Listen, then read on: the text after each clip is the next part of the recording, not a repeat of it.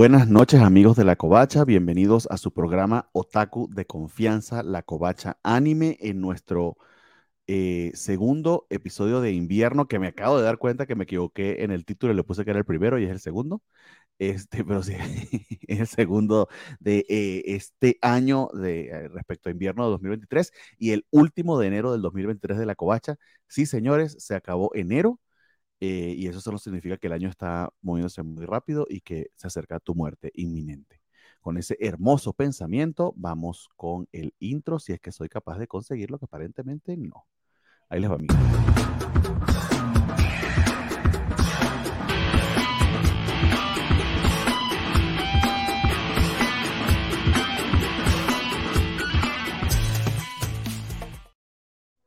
Muy bien, amigos. Estamos transmitiendo en vivo a través de Facebook, YouTube y Twitch. Tengan a bien seguirnos en cualquiera de esos canales, si así lo pueden y lo quieren.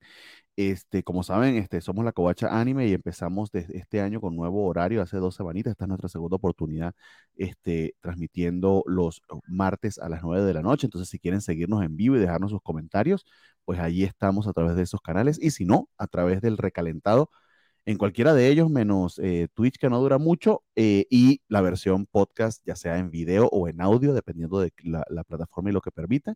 También estamos por allí. O si no, usted es aún más rebelde, lo que quiere es estar fuera del sistema y quiere descargar el capítulo para disfrutarlo por sí solo, en archive.org puede hacerlo, descargarlo en MP3 y tenerlo para siempre en sus archivos y que nadie nunca jamás pueda quitárselo, como la cosa hermosa que es. Dicho todas esas mamadas, procedo a invitar y a saludar a quienes me acompañan la noche de hoy, primeramente desde Durán, York, y quejándose de que tienen que pagar 5 pesos la hora por un estacionamiento. Para eso le digo, ponle 3 y vete en camión, pero bueno.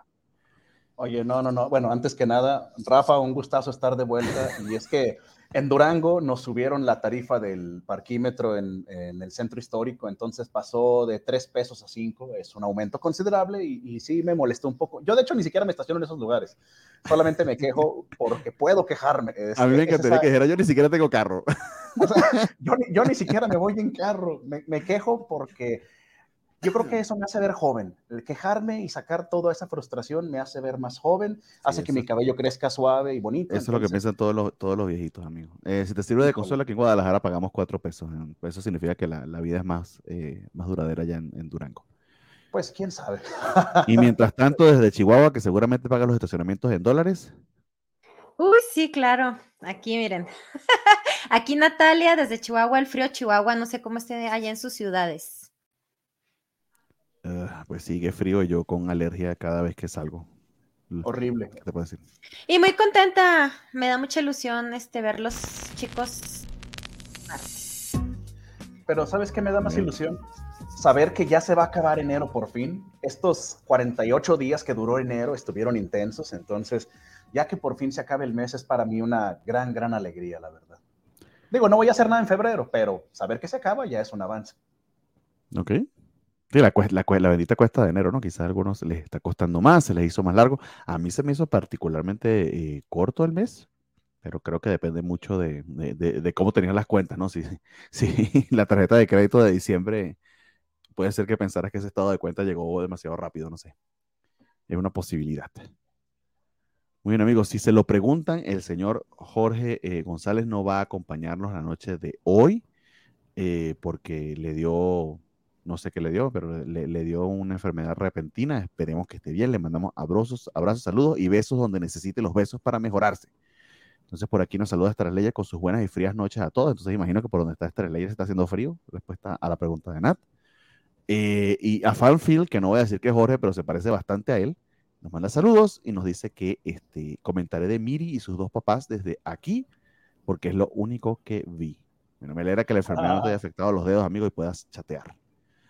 Jorge Arturo Aguilar nos dice, saludos, buenas noches, no estoy viendo ninguno de los que van a hablar hoy, a ver si me convence con alguno. Pues esperemos que sí, my friend. Dice Strelayer que en Nuevo León son 6 pesos, que toma allí. 6 nuevos pesos, Cristo Jesús, pues ¿qué te dan? ¿Carne asada? ¿Una carta blanca? No. Te dan la oportunidad de vivir en Monterrey, amigo. Que no quejarse lo de viejo, le grita una nube, pues sí. Morelia no tenemos parquímetros, exacto, Morelia son putazos lo que pagan. La última vez que dijimos que enero había durado en exceso era en el 2020. Pues sí.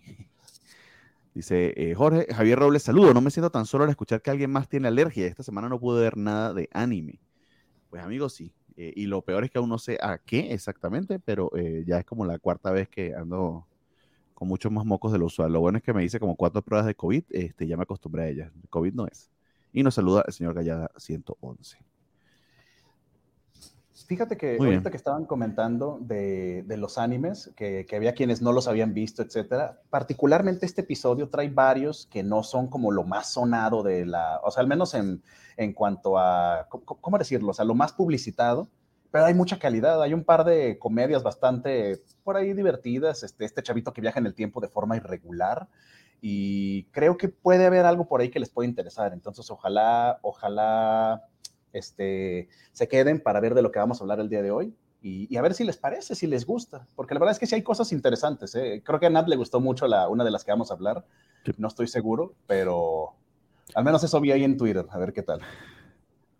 Sí, de hecho estamos como un nuevo approach, usualmente al principio de la temporada nos vamos con lo que consideramos así lo más popular, pero esta temporada en particular se presta o se muestra un poquito como low key, entonces creo que da chance como para explorar, dropear lo que haya que dropear, y quedarse con lo que haya que quedarse.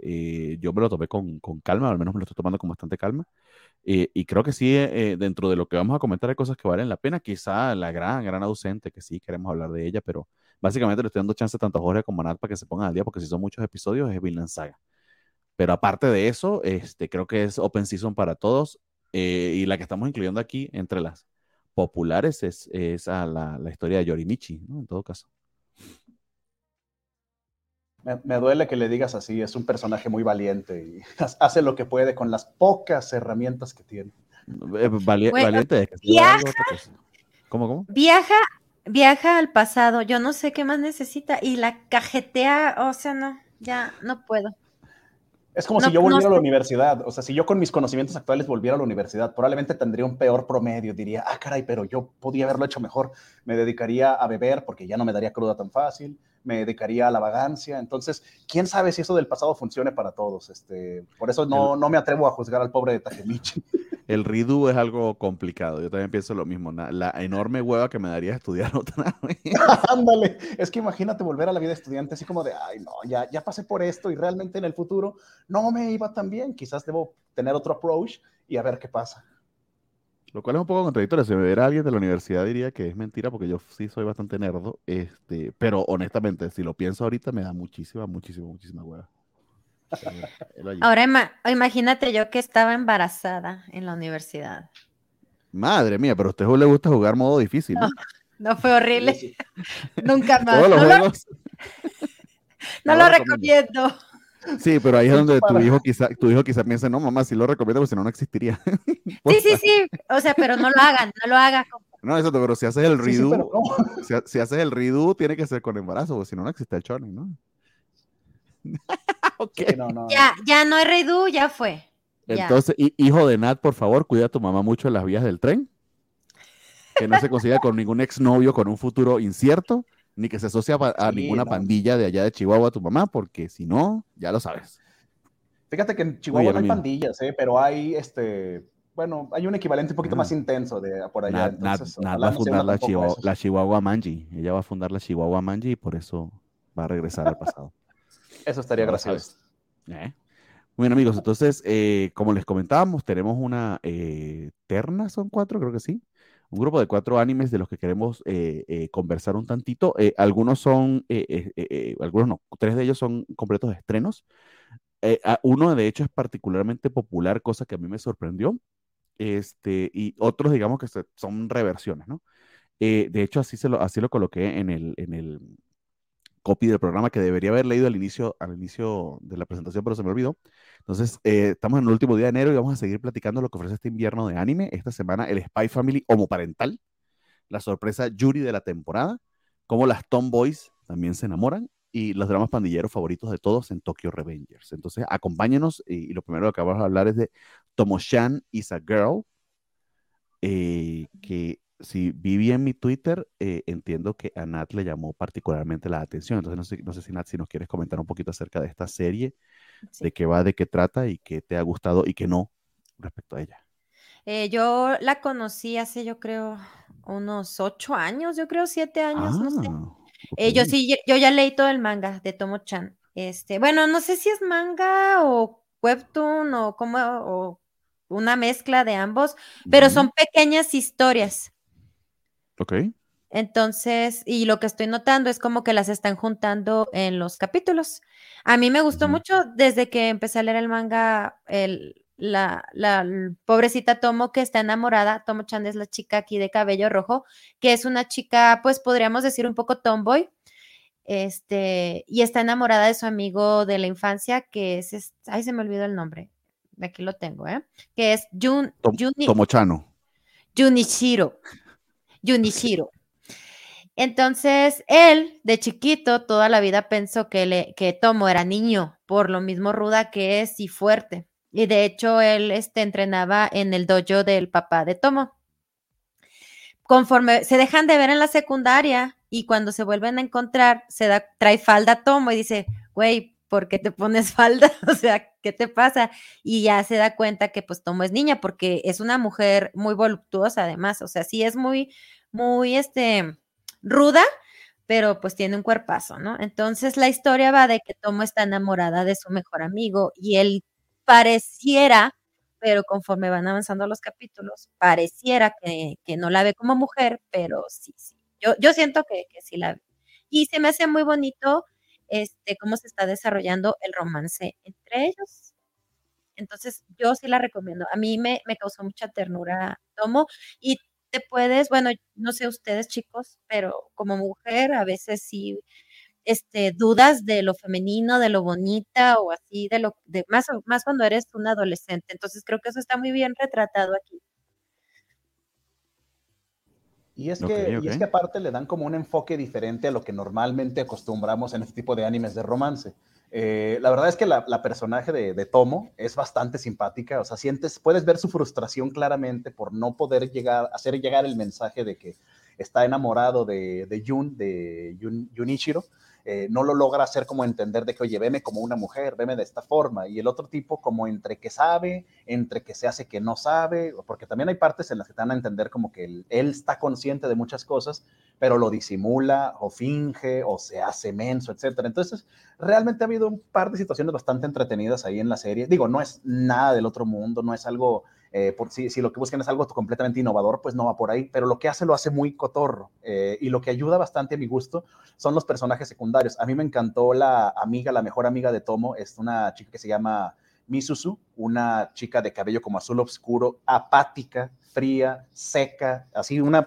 No, o sea, no tiene gracia realmente, pero es muy maquiavélica, es como que muy perversa en sus acciones, es intensa de una forma como que malvada, pues no sé cómo explicarlo de mejor forma, pero realmente es un personaje muy interesante porque hace una mancuerna maravillosa con una chica que viene de intercambio que se llama Carol, que es todo lo contrario, es la persona más rosa y más alegre y hasta tonta podría decirse que hay en el mundo. Entonces es muy gracioso ver cómo ellas se están juntando, se están haciendo amigas para apoyar a Tomo en la búsqueda de que llegue a lograr convencer, o en este caso enamorar a Junichiro, que él, pues te digo, pasa por delante, o sea, a él le pasa por un lado toda la situación. De hecho, se pelean a golpes. Eso se me hace así extraño, así como el ver de que se pueden golpear entre ellos por la misma relación de toda la vida que han tenido, de que, pues es que somos compas, somos batillos, somos los dos, no la ve de otra manera. Entonces, conforme van pasando los episodios, se va viendo cómo el círculo se va ampliando y eso va generando situaciones que son un poco más chuscas, que son un poco atípicas a lo que ellos están acostumbrados, que es esa relación de somos amigos nada más, pero ahora poco a poquito por la intromisión de Misuzu, por la llegada de Carol, se van dando situaciones que los obligan a salir de esa zona de confort y poco a poco se irán dando cuenta de qué ondas. Incluso, no sé si qué tanto spoiler podamos o queramos dar aquí, hay una revelación como en el segundo episodio de que Misuzu, la personaje que tenemos en pantalla de cabello azul, resulta que anduvo con el interés romántico de Tomo. Entonces es como que, oye, ¿por qué nunca me dijiste? Y no, solo anduvimos 3 días y fueron horribles, y al día siguiente ya lo quería mandar al demonio. O sea, está muy chusca en ese sentido, pero es una comedia pues simple, no es un humor ¿cómo explicarlo? No sé cuál sea la palabra. Profundo. Tal vez profundo. Sí, no es un humor profundo. Ajá, o sea, realmente es Sí. Yo he visto como que han querido hacer reflexiones y críticas de que quieren decir que lo femenino no precisamente es ser delicado o ciertas críticas negativas, pero yo siento que no, que al contrario es un viaje de Tomo aceptarse como es y aceptar que ella no necesita ser de otra manera. De hecho, para mí, a mi punto de vista, es una chica muy femenina. Pues sí, es ruda, es fuerte, pero no, o sea, es tierna, es inocente, está enamorada, entonces... Y es muy fuerte, resaltando eso, es muy, muy fuerte, pero en los mismos episodios dicen eso, o sea, en los mismos episodios le dice su mejor amiga, oye, ¿por qué no intentas hablar diferente? Y ves que ella está incómoda, que dice, es que no quiero hablar diferente, ¿y por qué no te viste de esta forma? Incluso hay un episodio en el que le preguntan que ¿por qué tiene la falda tan arriba? Y dice, no, pues porque traigo shorts abajo. Y le dicen, ¿y si te los quitas? ¿Y cómo? Como si fuera una pervertida o quién sabe qué tanta cosa. Entonces, ella está muy contenta con cómo es. Y eso es lo que se me hace raro de ese tipo de críticas, porque en ningún momento le están dando entrada a que la solución sea, deja de ser como eres, sino más bien, haz tu luchita, tú como eres, como te aceptas, como te gustas, para conquistar al baboso este que no se fija. Y los personajes alrededor también son muy ellos. O sea, no ves un cambio de su actitud por culpa de un factor externo. Si cambian, es por ellos. Si quieren mejorar o si quieren crecer, es por ellos mismos. Y eso me agrada, porque todos los personajes tienen unos detalles. Por ejemplo, la chica Carol, ahorita veíamos en una de las imágenes, que no tuvo amigas durante su infancia. Entonces, la pobre es de que, pues, quiero tener amigas, pero como es muy directa, o sea, es muy, muy, muy directa al hablar, se mete en broncas muy rápido, porque aparte, pues, es como que la chica, la idol de la escuela o del salón. Entonces, es como la típica inalcanzable, pero que aparte es medio mensa y es muy directa. Entonces dice cosas que es como que, amiga, cállate, por favor. Y lo hace muy chusco, porque todos son a su manera, con sus terribles defectos, pero hacen un equipo de protagonistas y de personajes bastante chusco y que no roban tanto espacio, porque salen realmente lo que tienen que estar, tanto Misuzu como Carol, los otros dos protagonistas masculinos, Misaki, un chavito que se ve muy femenino, y otro que, no me acuerdo el nombre, Tanabe, algo así por el estilo. Pero realmente hacen un cast que no es muy amplio y que es bastante chusco cuando los combinas entre todos. Entonces, a mí me gustó.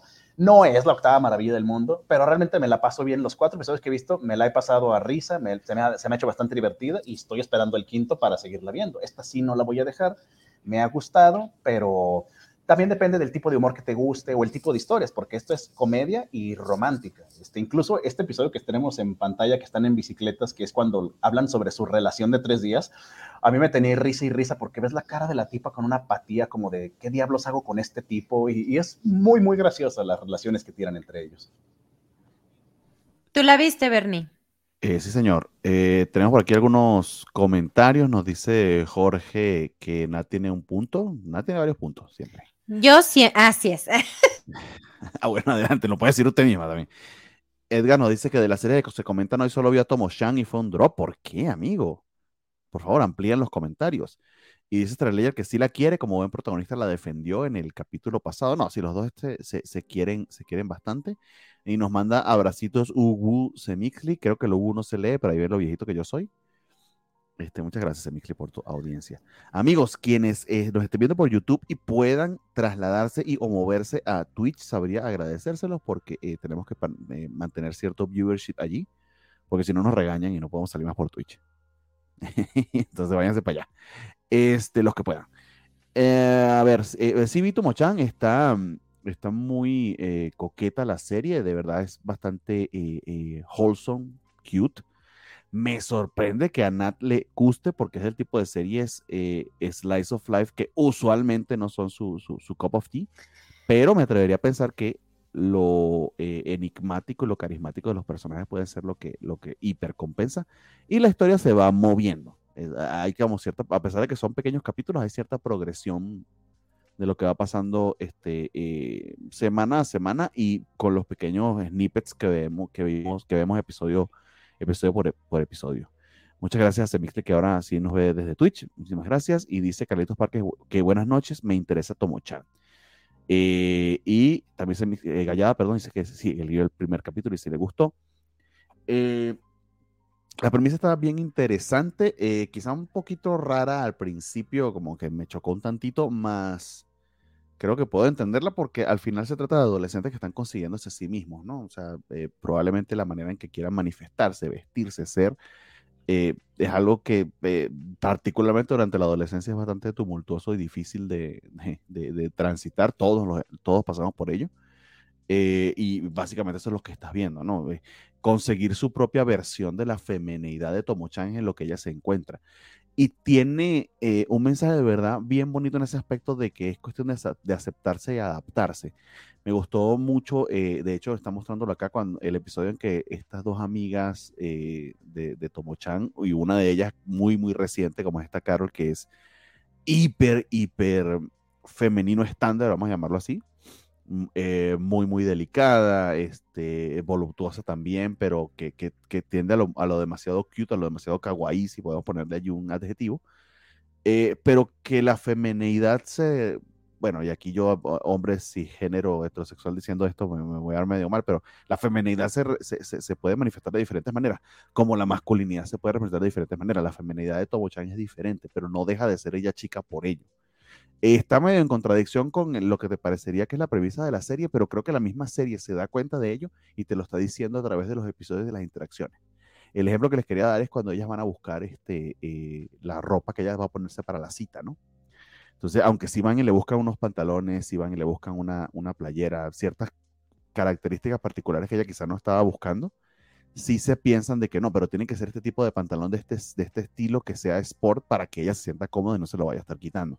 Si va a ser una blusa, sí es una blusa muy femenina, pero que tenga su propio estilo, ¿no? Y entonces cuando se va a ver disfrazada no, pero o sea, de hecho no es disfrazada, se va a vestir a su cita, no se siente como un disfraz, está Tomo-chan contenta y feliz con eso, es algo más a la moda, no es como si hubiese ido vestida básicamente muy básica y de vato, es su versión de la feminidad que las amigas están ayudándole a explorar y no es disfrazada de Carol como hubiese podido ser. Que quizá hubiese tenido un efecto cómico más efectista, más rápido, pero creo que le hubiese restado al personaje y le hubiese restado a ellas siendo sus amigas y creo que queda muy, muy bonito. Quiero aquí hacer un comentario. Por ejemplo, sí, Javier Robles dice que no puede creer que el chico no sepa que es mujer cuando es tan fogosa ella o algo así, ¿no? O sea, que ella es tan femenina, porque sí, su cuerpo es súper femenino, ya quisiera yo. Sí.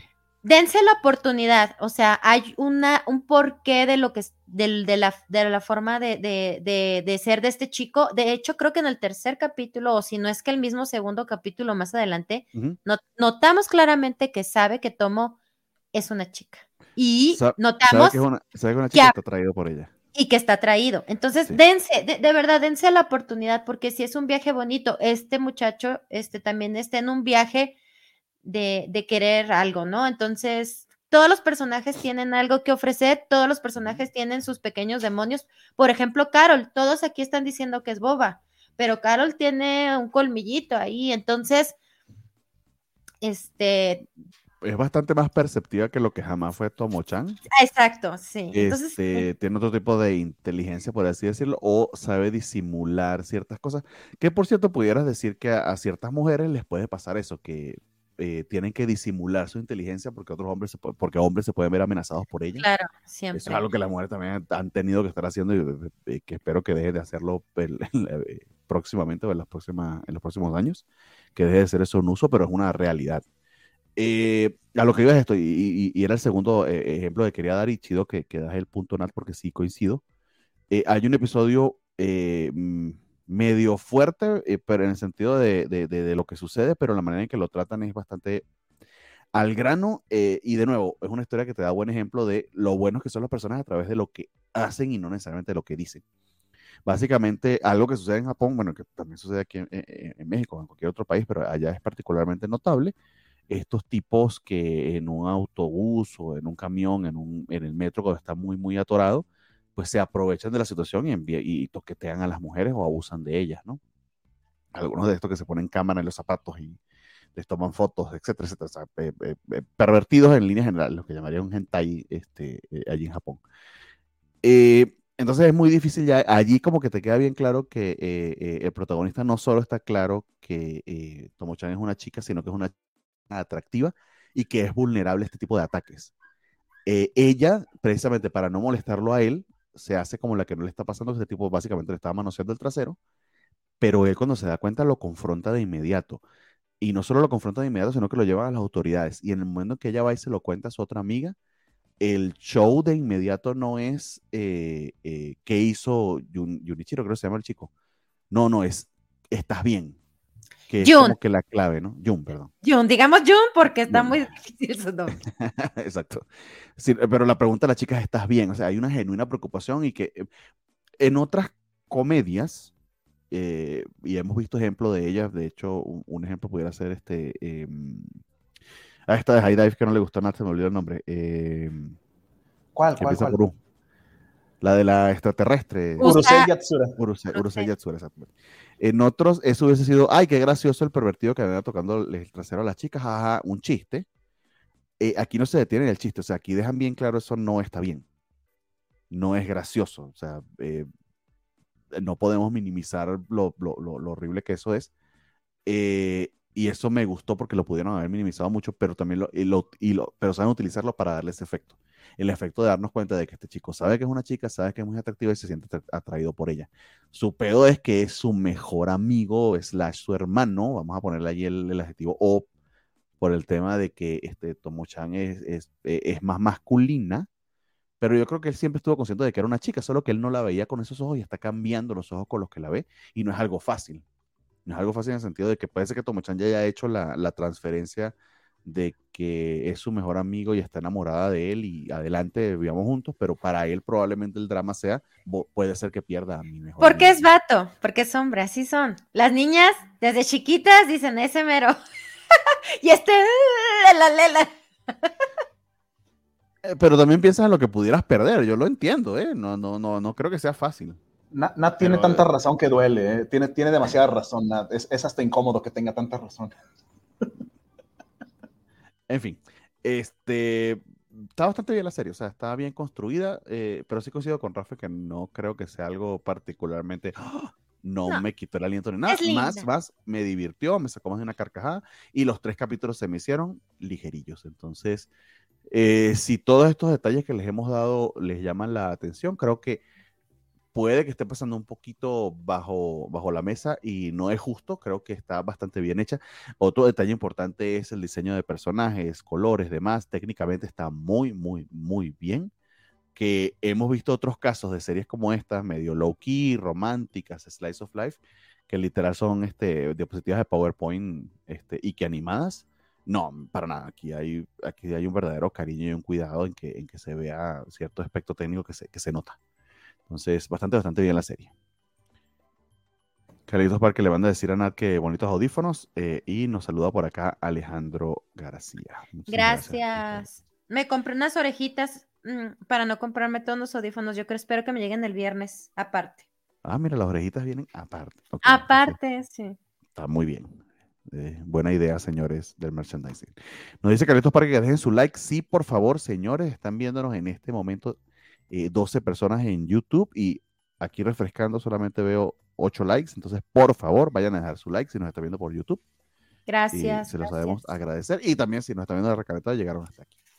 Bueno amigos, vamos a vernos la siguiente serie porque se nos está un poquito larga, y esta a ver, una cosa que me sorprendió es que la vi entre lo más popular de la semana o antepasada, sugirió de hecho Rafa que la comentáramos, que tiene un título bien largo, que además está en una sección maravillosa de Crunchyroll, que a bien supieron llamar el título de la novela ligera, es tan largo que se nos acabó el límite de caracteres, pero aquí lo ponemos, así se llama la sección, y es este montón de series con ese chiste de que la novela ligera en Japón solamente le ponen unos títulos larguísimos. Esta se llama madre mía, no puedo copiar esto. The Magical Revolution of the Reincarnated Princess and the Genius Young Lady. Entonces, Rafa, no sé si nos cuentas de qué iba la serie, por qué querías que habláramos de ella, y yo sí tengo aquí mis comentarios sobre esta serie. No, claro. Fíjate que desde que vi el tráiler había algo que se me hacía interesante de esa. Obviamente no teníamos idea de que iba a estar buena o mala, o ya lo que cada quien opinará de en sí.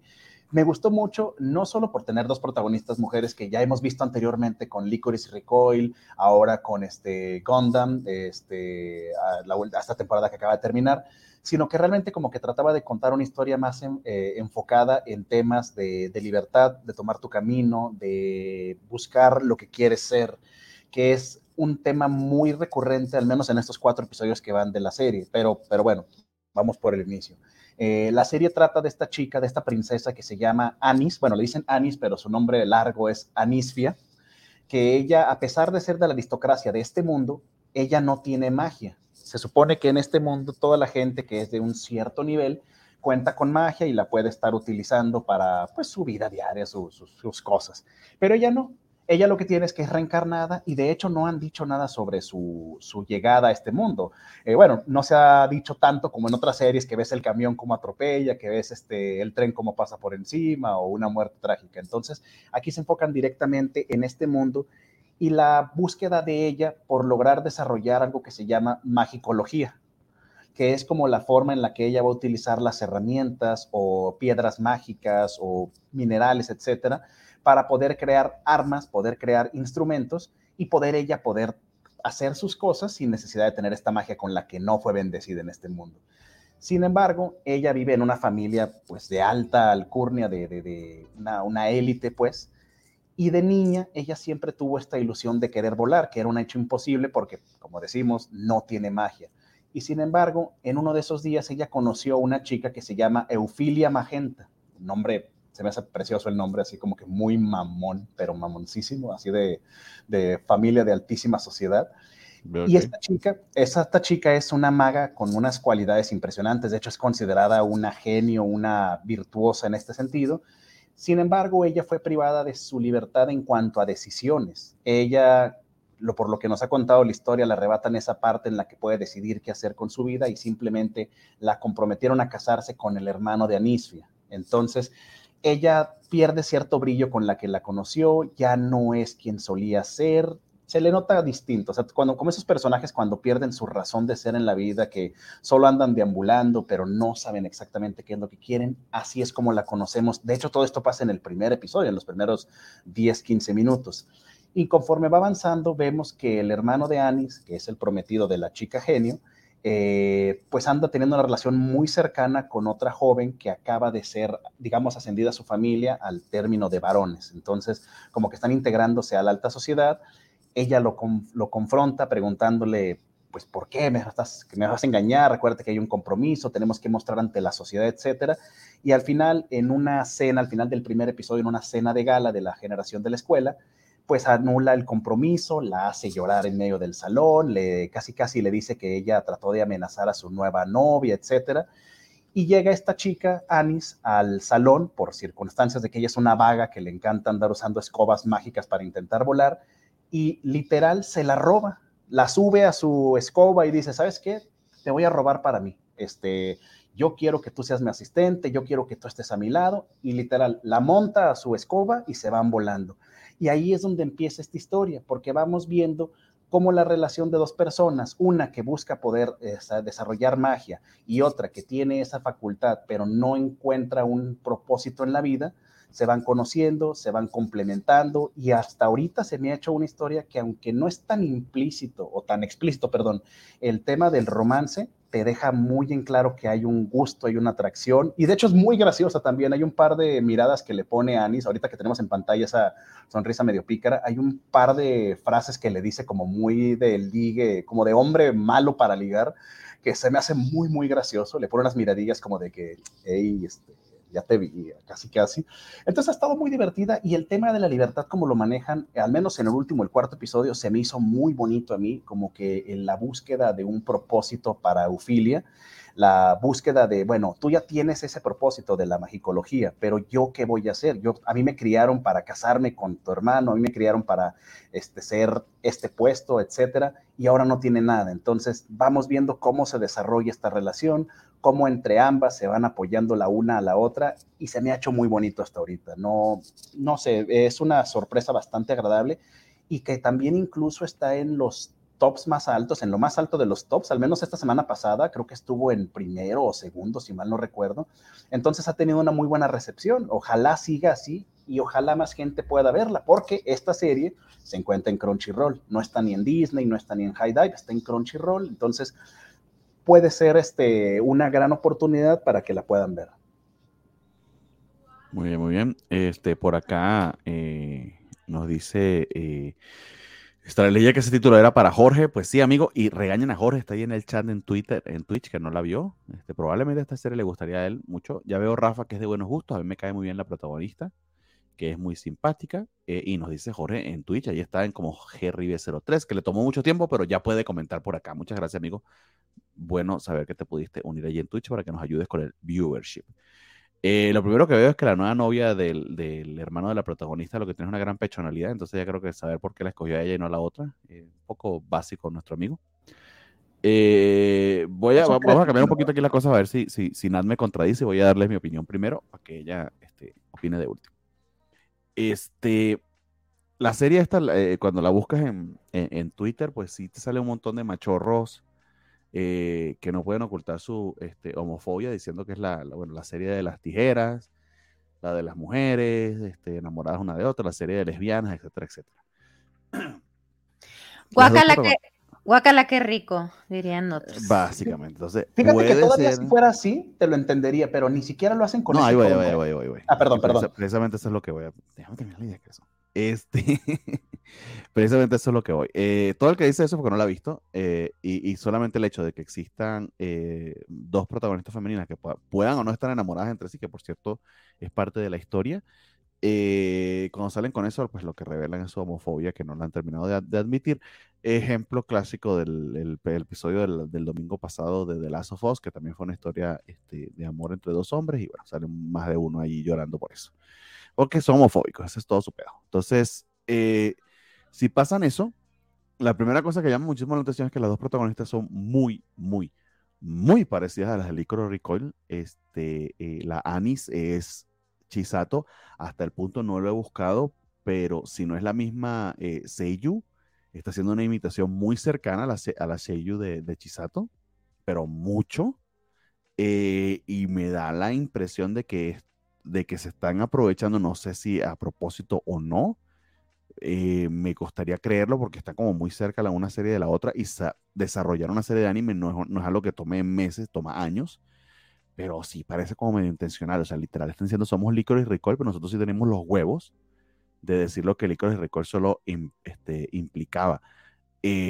No coincido mucho con Rafa de que lo sugestione. No, está allí explícito. Anis lo dice. Se lo dice a su papá en algún momento, que fue su salida del closet. Si yo me llego a casar, yo quiero casarme con una chica. O sea, papá, soy gay, me gustan son las chicas. Y cuando muestra las intenciones de ella sobre Euphyllia, o sea... Eso no es amistad, pero creo que queda demasiado claro que es que le encanta Euphyllia. Y llega a ser un poquito creepy y un poquito babosa, lo cual, honestamente, está muy bien, porque los tipos también pueden ser creepy y baboso, entonces, chido. Cuando a alguien le gusta a otra persona, puede ser creepy y baboso porque ese es el personaje. Te pones a pensar en la serie con Anis, se me olvidó el nombre, siendo hombre, y funciona exactamente igual. Y eso también está muy bien, en el sentido de que no lo están llenando de clichés. Es una historia de amor entre estas dos chicas. De hecho, espero que tengan los huevos de si se van a besar, si se van a relacionar, que lo digan con todas sus letras. Todo pinta que va a ser así. Y yo, en particular, solamente por eso. Puede ser que la serie se convierta en una mierda o que fuese una mierda, pero nada más que eso lo estén preservando y no sea queerbaiting. Estoy tan harto del puto queerbaiting en el anime, que es tan, tan, tan permanente. Yo lo adoro por eso. Adelante, pero Martín, creo que está siendo un poco injusto con Lycoris, porque creo que nos dio una historia de amor entre el sensei y el papá de la güerita. Creo que no fue queerbaiting. Les faltaron un poquito de valor para hacer el romance entre las chicas, sí. Pero la historia de amor de ellos me encantó, de verdad. Lycoris es su propia cosa, no me malentiendan. Sí. No es que estoy comparando, sino que esto pareciera como que cierta intención de decir, porque es que cuando ponen las protagonistas igualitas y una Seiyu que si no es la misma está imitando el estilo de voz de la protagonista, es como para decir, sí soy, y además doy un paso a, son diferentes. Sí, te lo juro, lo acabo de checar. Los estilos, o sea, pónganlo una al lado de la otra, a mí me lo recordó demasiado, porque valga la pena decirlo, una de las cosas que me gustaba mucho de Lycoris Recoil era el tipo de voz que le daba a Chisato, porque le daba muchísima personalidad, que es difícil la personalidad de Chisato y que se parece a la de Anis, que es esta protagonista medio loca, desquiciada, pero que esa locura viene de una genialidad como que muy poco contenida, ¿no? La tipa desborda ideas y no logra contenerse, y tiene esta personalidad tan burbujeante, tan atractiva, tan... De hecho, la otra chica la ve, o sea, tú estás años luz delante de mí, porque la otra lo que se la pasa es en nubes y en el cielo, ¿no? Y está bastante bien porque habla de su genialidad, que por cierto, pudieras tener elementos de Isekai por allí, porque parece que tiene como flashbacks del mundo moderno, esta idea de las escobas, como que quizá la heredó de que no se leyó mucho Harry Potter, o a saber qué, no es de gratis, ¿no? Entonces pareciera que por ahí hay cierta revelación, puede ser que esta chica esté isecaizada a este mundo, y esa es la razón por la que no tiene magia, ¿no? O sea, puedo intuir que por ahí va la serie, lo cual también está interesante porque no recuerdo yo, que seguramente lo hay, pero es porque quizá mi background no sea tan amplio, un isekai en el que el protagonista no sepa que es isekai, sino que lo descubra luego. Pero es una variación mínima del Isekai que no estaría mal, sería refrescante. Y además, pues, esta historia de amor lésbico que está muy, muy bien. Oye, sí es cierto. Muy romántica y muy bien hecha. No recuerdo un Isekai en el que el prota no esté consciente de dónde está. Casi siempre en el primer episodio te dicen en un flashback bien pirata de un camión, de me atropelló un camión. O que lo vaya a descubrir y eso sea lo que vamos a conocer. O sea, va a ser la revelación en la serie, pues no que yo lo recuerde.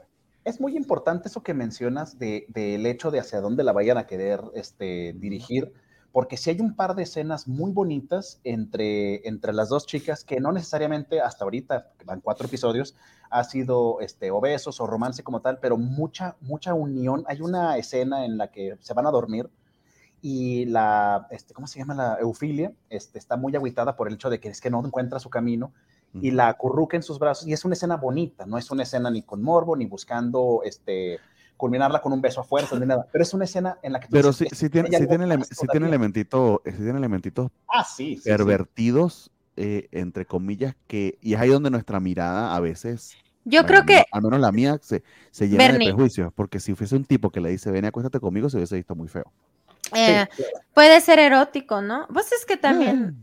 O sea, es que... Es lo que comentaba ahorita, la misma protagonista, por la voz y por cómo tiene actitudes, digo que hay una escena en la que ella le pone una miradita que si fuera un protagonista hombre, tú dices, está curioso. No, ya vaya, y que lo hemos visto, hemos visto protagonistas hombres babosos, creepy. Sí. Me gusta que aquí se esté dando el permiso de decir, es que si... También hay mujeres que pueden ser así. Y ser babosa y creepy. Pero pues porque le atrae, ¿no? En el humor, ¿no? Sí, le atrae. Y tiene que ver con su personalidad, ¿eh? Es lo que he dicho, Anis no se contiene, ella es. Fíjate, en esta escena entonces, donde se la lleva en la escoba, sí. En esta escena donde se le lleva la escoba, te lo juro que yo estaba a punto de, nada más le falta darle una nalgada y decirle, vente chiquita, así de ese tipo de actitud de la protagonista, que es como que, ¿sabes qué? Yo quiero esto, y se lo dice al papá, dice, ¿sabes qué? Yo si me voy a casar, va a ser con una mujer, y todos se quedan como de, a ver. Pero eso de robársela está muy feo, ¿no? O sea, bueno. No, es que, sí, o sea, a ver, hay muchos elementos aquí, lo que pasa es que he querido downplay them porque me está la historia como tal me gusta como lo está tratando. Sí. Porque nunca se ha estado disculpando y sobre todo lo muestra, que es que en el anime eso es tan raro. Exacto. Pero hay elementos raros como, por ejemplo, las golpizas a las que se caen entre el papá y se robaron a mi abuelita el anime, sí, tal cual. Las golpizas a las que se caen el papá de Anis y Anis, ese no es ese humor básico de putazos, es muy Chavo el 8, no me gusta. El creepiness de Anis, de nuevo, si fuese tipo, quizá lo notáramos más, es ahí donde quizá, no, al menos en mi caso, mis prejuicios pueden que me estén nublando, tengo que decirlo porque es lo que es. Y por ejemplo, se nota mucho que el hermano lo están engañando, o sea, se ve a leguas y eso es medio cliché, que ya lo vi en el héroe del escudo, estuvo chido en el héroe del escudo, no me sigas vendiendo la misma estupidez de que este chico pues lo están engañando porque se ve demasiado que hay un plot para sacar al papá y lo están utilizando él como un títere que se está dejando utilizar porque es un bobo. Todo eso es como que... pero para mí la historia de amor entre ellas dos está brillando tanto. O sea, la razón por la que Ophelia se va a enamorar, porque es que se ve casi que inevitable de Annie, está allí y está muy bien hecha. Está muy bien hecho. Escena... A mí me convencieron. Pero no sé si dejamos que para que Nan nos comente, don Rafa, que hemos estado aquí mansplaineando. No, o sea, yo no la vi. O sea, yo la estoy viendo a través de sus ojos. No, nada, tienes que ir a verla, por favor. No, es muy recomendada, porque realmente es bonita, independientemente de cómo ella es intensa al decirle lo que siente por esta Euphyllia. Es Ajá. muy bonita. Hay una escena en la que esta chica, con sus métodos de ciencia para usar la magia, le regala una espada. Dice, esta espada te la quiero regalar porque tú... Esa es la mirada que me mató. Sí, dije así como que... Porque ahí pero, es cuando exacto. le dice, yo te quiero a ti. Pero esa es una animación maravillosa. Esa es una mirada sí. de deseo y amor. Miren, pero hay otra esa es de las cosas que me gusta del anime. O sea... Como sí. con los trazos tan simples, porque pues el anime en sí son trazos muy sencillos, transmiten tanto. Uh-huh. Entonces en esta miradita picarona, pues ya vas entendiendo las intenciones de esta chica. Deseo, amor, ternura, todo en una mirada. Es la combinación de todos los factores, la música, el sello, todo lo que nos dice está muy bien. Aquí rapidito, sí. porque Roberto sí nos dice algo claro. y aquí te creemos, Roberto, porque puede ser que tu experiencia sea mayor. Que hay varios isekai que lo descubre después, por ejemplo. Como la de Catarina, que se golpeó la cabeza y le llegan los recuerdos, y su amiga de pelo blanco, que nunca se dio cuenta que era su amiga en el otro mundo. Ah, la del videojuego, que fue hace como 2 temporadas. Pero ¿cuál es mi villanesa? La de villanesa, ajá. Pero ella dice que esa imagen es, ¿y tú picas o platicas? Es que es esa picardía de la protagonista, porque en esta imagen está siendo pícara, pero más adelante puse otra, que es la escena que te digo, donde ella le regala una espada, y le dice uh-huh. que esta espada es para que tu magia sea aprovechada al máximo. Entonces ves como Euphyllia empieza a usar la espada en una escena bien bonita, y esta chica, Anis, le pone una mirada como de enamoramiento bien profundo, que sí dije, caray, esto está bonito, esto va por un rumbo bonito, no va tan enfocado al morbo. Obviamente va a haber humor, porque la tipa es babosísima, como me gustan ciertos protagonistas que sean chuscos. Mira, ahí está cuando está usando la espada, uh-huh. que está activando sus poderes, y la imagen que sigue, si es que sí lo hice bien, debe ser la mirada preciosa que le pone Anis, como admirándola, como viéndola más allá de donde está. Es como, güey, yo te adoro.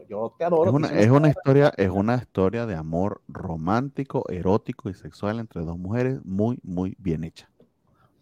Nada más por eso. Todo lo demás puede ser una mierda si quieres, pero nada más por eso este anime ya conmigo se ganó suficiente ¿Sí? como para que lo siga viendo. Porque es tan raro, al menos para mí en mi experiencia de anime, ver eso es tan raro que nada más por eso quiero ver cómo termina y cómo lo manejan. Y ha sido muy bonita. Y la verdad es que las protagonistas tienen una química muy, muy padre. La protagonista a mí me encanta. Esa sí te recuerda muchísimo a Chisato. De hecho, es una calca probablemente. O sea, funciona como personaje en una historia. Y yo me imagino que se quiso replicar. ¿Sabes qué? Esta protagonista nos sirve. Vamos a tomar muchos, muchos elementos de ella, pero en otro tipo de historia. Y la verdad, a mi gusto, sí está funcionando. Que en internet claramente también se nota, porque sí, mucha gente hace la comparativa de es que son las chicas de Lycoris, pero no una historia diferente. Y dices, pues puede que no tan así, pero sí se notan elementos como la voz, por ejemplo. El tonito de voz, el cómo usa la voz para demostrar que es irresponsable, rebelde, que es un desmadre, pero que quiere bien. Entonces, sí hay muchas cosas que están muy padres y la verdad la recomiendo muchísimo. Y vuelvo y repito, o sea, ese fue el elemento que a mí me llamó la atención, pero la verdad la serie está muy bien hecha, está exquisitamente animada, se ve mucho la calidad del dinero. Lo que poquito que pude investigar es que aparentemente la novela ligera es bastante, bastante, bastante popular, entonces chidísimo si vamos a tener una adaptación con esta calidad. Pero muy bien, para que Nat pueda comentarnos acerca de la tercera serie de la que vamos a hablar, que sí entiendo a ella le gustó bastante, es Buddy Daddies, o como le pusimos acá, o le puse yo en el copy, el Spy Family homoparental. Básicamente no es por robarme la idea de que si alguien más lo dijo, pero si acaso nos vienen a cancelar, que me cancelen a mí, no a ustedes, amigos. Pero a ver, Nat, ¿cómo es eso del Spy Family homoparental? ¿Qué te pareció y de qué va Buddy Daddies? Bueno, aquí afloró mi Fuyoshi, pero esto es lo que sí es un queerbaiting. Aquí nada, no hay nada de romance entre los personajes principales. Les vamos a poner un poquito en contexto. Es la historia de dos sicarios, no son espías, son sicarios, que viven juntos. Pero la historia comienza como al final. La historia comienza que están en una persecución, disparos, muerte, y les hablan de la guardería porque su pequeña hija tiene fiebre y tienen que ir por ella. Entonces, ya desde ahí me empezó a gustar mucho porque me puedo súper relacionar con todo eso que está sucediendo, porque obviamente mamá me ha pasado muchas veces de que estás en el trabajo y que, bueno, que el niño está enfermo y bla, bla, bla. Entonces, así empieza en el final. Ya está establecida la familia, porque es una familia que se me hizo bien padre eso también. Es una reflexión de que las familias son bien diferentes por el momento. Yo no sé si más adelante vaya a haber algún romance, y yo creo que sería muy valioso que no lo hubiera, porque nos dan a entender de que no tienen que estar interesados románticamente ni de ninguna manera para ser una familia y para cuidar a una niña. Entonces, bueno, se va desarrollando más la historia y obviamente vamos conociendo el backstory de los dos protagonistas. El protagonista rubio es un gigoló, irresponsable, no puede mantener sus finanzas, y el protagonista de cabello oscuro es un, ¿cómo le dicen en Japón? Hikikomori, los que no tienen... Un nini. Ni trabaja ni estudia, un nini, exacto. Es un nini, pero al parecer es un nini de lana. Entonces, la relación que ellos manejan es de que yo tengo dinero y tú cuida mi casa. Entonces, el güerito hace el quehacer, hace la comida, y el otro pues nada más está poniendo dinero, ¿no? De que, ok. Entonces, esa es la relación que ellos manejan. No hay nada romántico para nada, o sea, no hay romance. Te lo venden así, pero no. Y entonces, cuando cae esta niña por razones que no son importantes realmente, pero pues... ahí hay un trabajo y pues ya tienen que cuidar a la niña porque es testigo y tienen que buscar a la mamá. Empezamos a ver reflexiones de cada uno. El hikikomori, en este caso, pues tuvo una infancia muy violenta. Y cada vez el micrófono se te aleja un poquito, si lo puedes acercar. A ver, yo más bien. Ahora porque sí. Okay. ¿Ahí me escuchan bien? Muy bien, sí, adelante, continúa. El hikikomori, que es el de cabello oscuro, pues tuvo una infancia muy violenta, y se me hace muy bonito como que no está bien. O sea, si ustedes tienen hijos o adoptan, pues tienen que ser los adultos más sanos posibles, pero él empieza como a sanar a su niño interior a través de cuidar bien a esta niña como no lo cuidaron a él. Y pues se me dice, está bonito eso. Y el rubio, al parecer, perdió a su familia por su trabajo, de alguna manera. Entonces, como que está redimiendo su paternidad a través de la niña. No estoy diciendo que sea sano, ni nada, pero le están brindando un hogar a la pequeña. Entonces, en otros capítulos más adelante, conocemos a la mamá de la niña. Es una cantante en un bar y es una mala madre. Y también eso está padre, porque... es importante recalcar que hay mamás malas, o sea, hay mujeres que no sirven para ser mamá, y se vale no querer tener hijos, pero pues en mi muy personal forma de pensar, lo que no se vale es tener hijos y descuidarlos y abandonarlos. Entonces, también esa reflexión de que hay malas madres me gusta.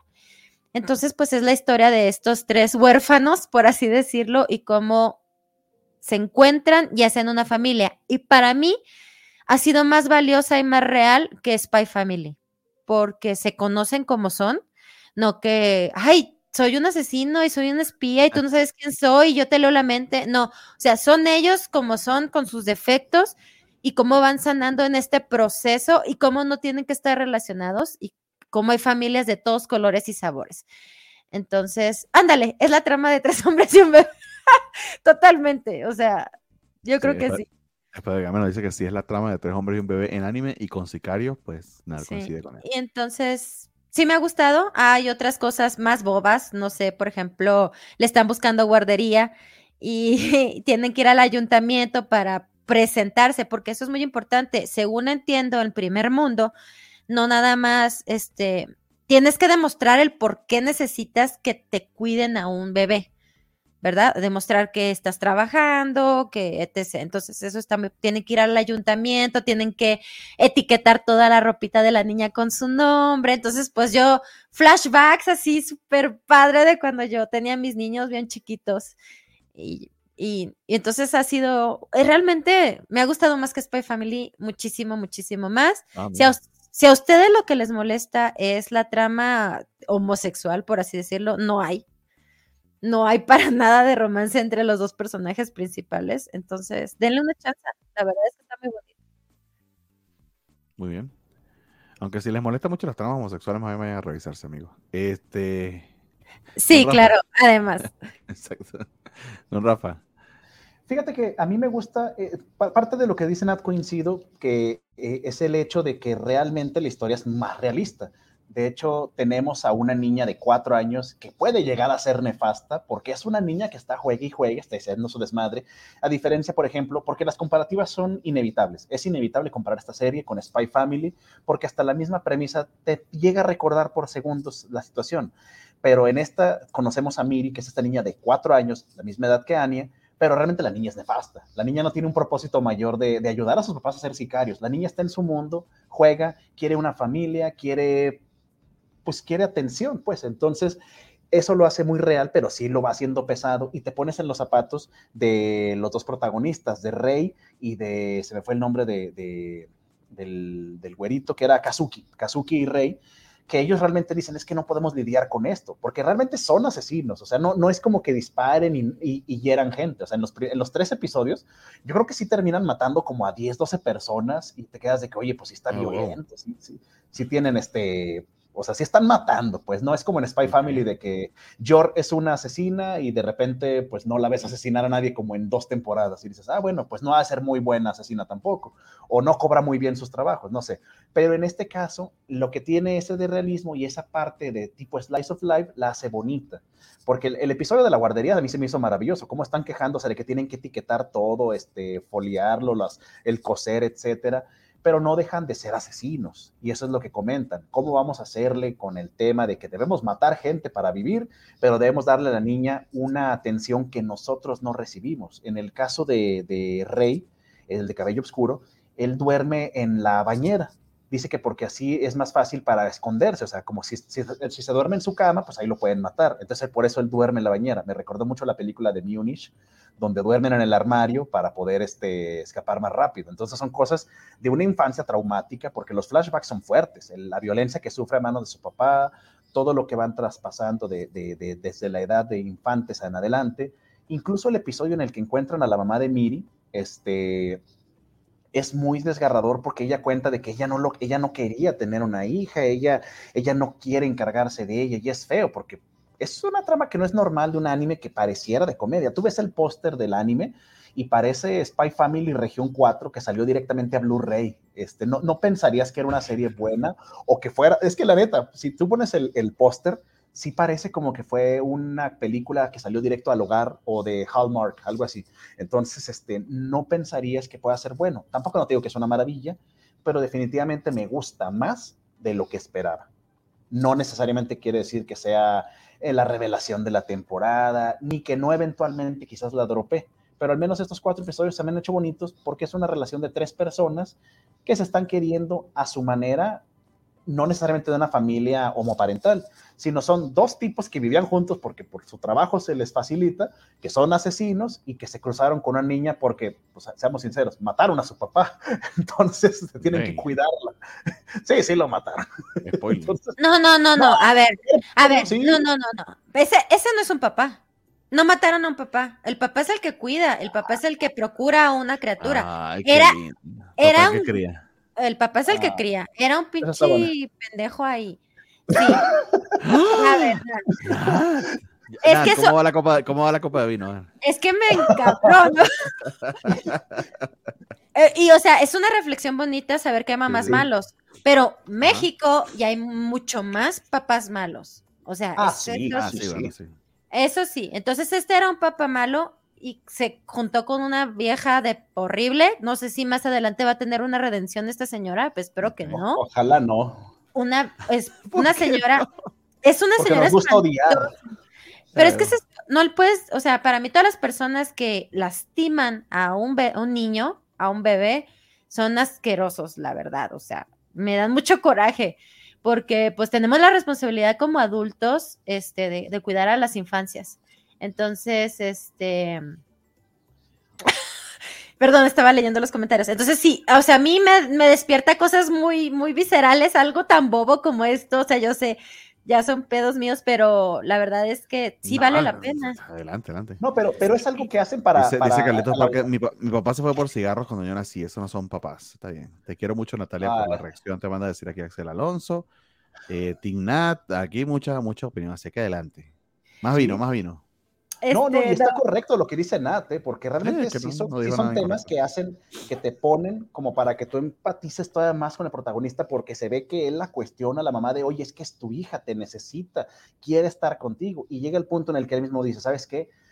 Aunque quisieses, yo mejor me quedo con la niña porque yo le puedo dar más amor y más comprensión y más apoyo de lo que tú podrías ofrecerle. Entonces, ahí te demuestra que aunque no es una familia como tal, van a intentar los tres hacerlo mejor porque funcione. Y eso es muy bonito, que a veces puede ser que le falle, o al menos todavía no empieza en Spy Family.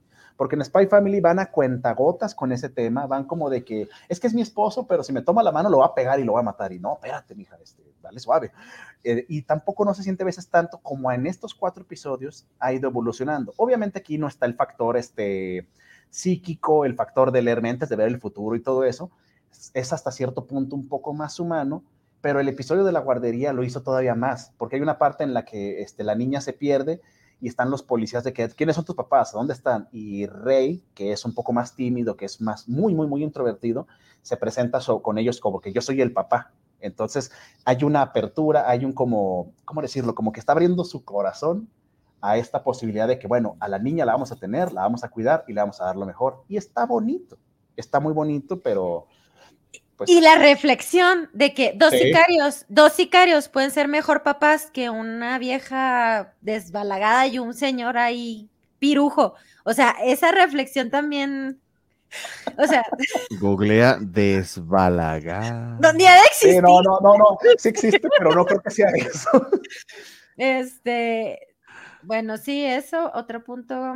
que quería, o sea, es que a mí me salen muchas cosas, por ejemplo, el capítulo de la guardería que me encantó, de que como uno como papá, por ejemplo, yo en su momento, como les dije, pues universidad y todo, pues buscar dónde dejar al niño y con pocos recursos, bueno, ellos les sobra, pero uno pues tiene que ir buscando cómo hacerle, cómo quieres engañar al sistema para que te den la guardería y todo eso. No, hombre, yo me sentía súper representada. Llegan vestidos con sus mejores galas y todas las mamás en el chat, qué guapo y que la fregada, súper sí, o sea, es real, o sea, es real en Japón, es real en México, o sea, me encanta, o sea, sí me ha encantado.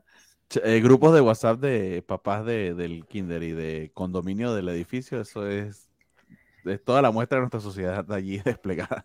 Sí, no, o sea, no es como dice Rafa, no es la mejor serie. Yo creo que está Tomo-chan y todavía está más abajo pero tiene sus...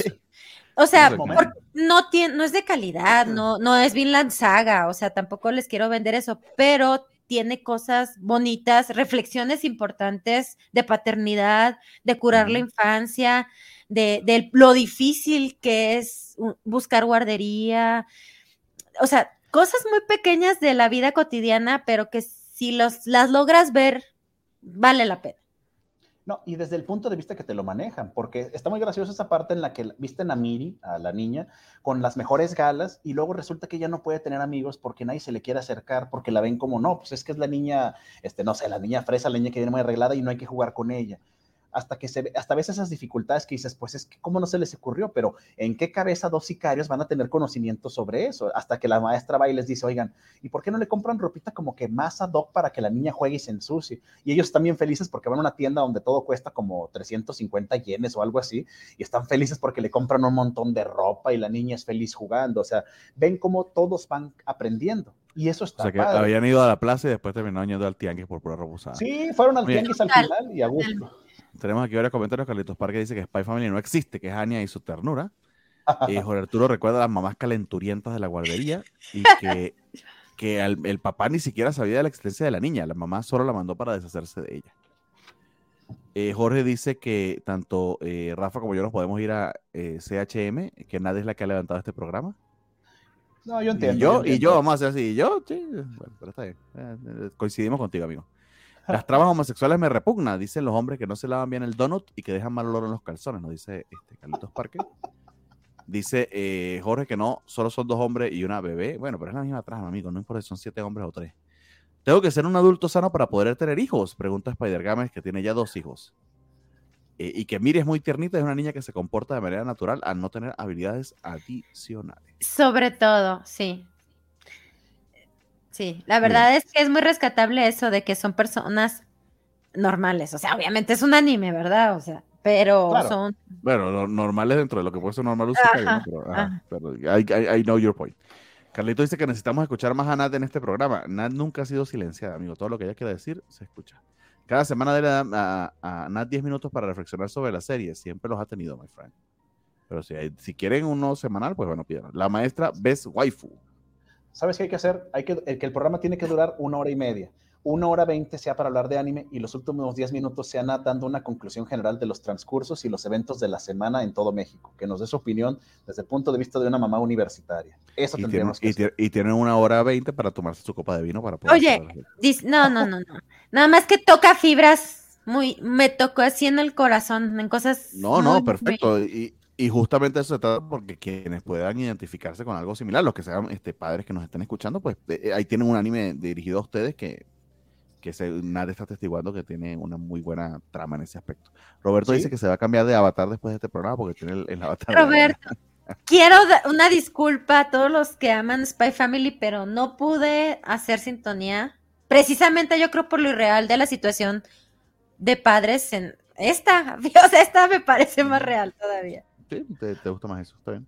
Y es que a pesar de que parecen ser muy similares, ese tipo de pequeñas diferencias son las que marcan un amplio margen, porque al principio cuando vimos el tráiler dijimos, esto es Spy Family chafa, pero con una pareja de papás. Y no, resulta que cada vez van separándose más a sus caminos hasta el punto de decir, esta es una relación más real de una familia. La otra es cómo el papá va a evitar una guerra mundial. Aquí dejan de lado poco a poquito el tema de sicarios. Obviamente va a tener que tener más profundidad de ese tema, pero ahorita están enfocando en buscarle guardería. Están enfocándose en darle a la niña lo que quiere para no tener una infancia como la que ellos tuvieron. Entonces, sí son muy diferentes. Ya después de ver varios episodios se van a ir dando cuenta, pero la neta, Miri no le pide nada a Anya. O sea, una tiene poderes psíquicos y caras muy chistosas, pero la otra es una niña encantadora, muy, muy tierna, muy simpática. Nefasta, porque como así son los niños de que quieren todo y quieren jugar, etcétera, sí es ese detallito, pero es muy divertida. Sí recomendaría que la vieran y ya dependiendo si es el tipo de serie que les pueda gustar o no, ya tomar la decisión si dropearla, pero sí ver un par de episodios para que se quite uno de la cabeza que es Spy Family con otros protagonistas. Bueno, nos dice Javier que eso es lo bonito de los animes. Algunos no es que sea la super joya, pero nos tocan ciertas fibras emocionales personales. Pues de eso trata, que puedas, si te identificas, pues obviamente eso va a ayudar a que te guste más o menos algo. Muy bien, amigo, entonces nos movemos a la siguiente serie, que la dejamos de último porque es la popular de este grupo que está acá. Aunque honestamente yo he sentido que como que estos primeros episodios no han tenido tanto impacto.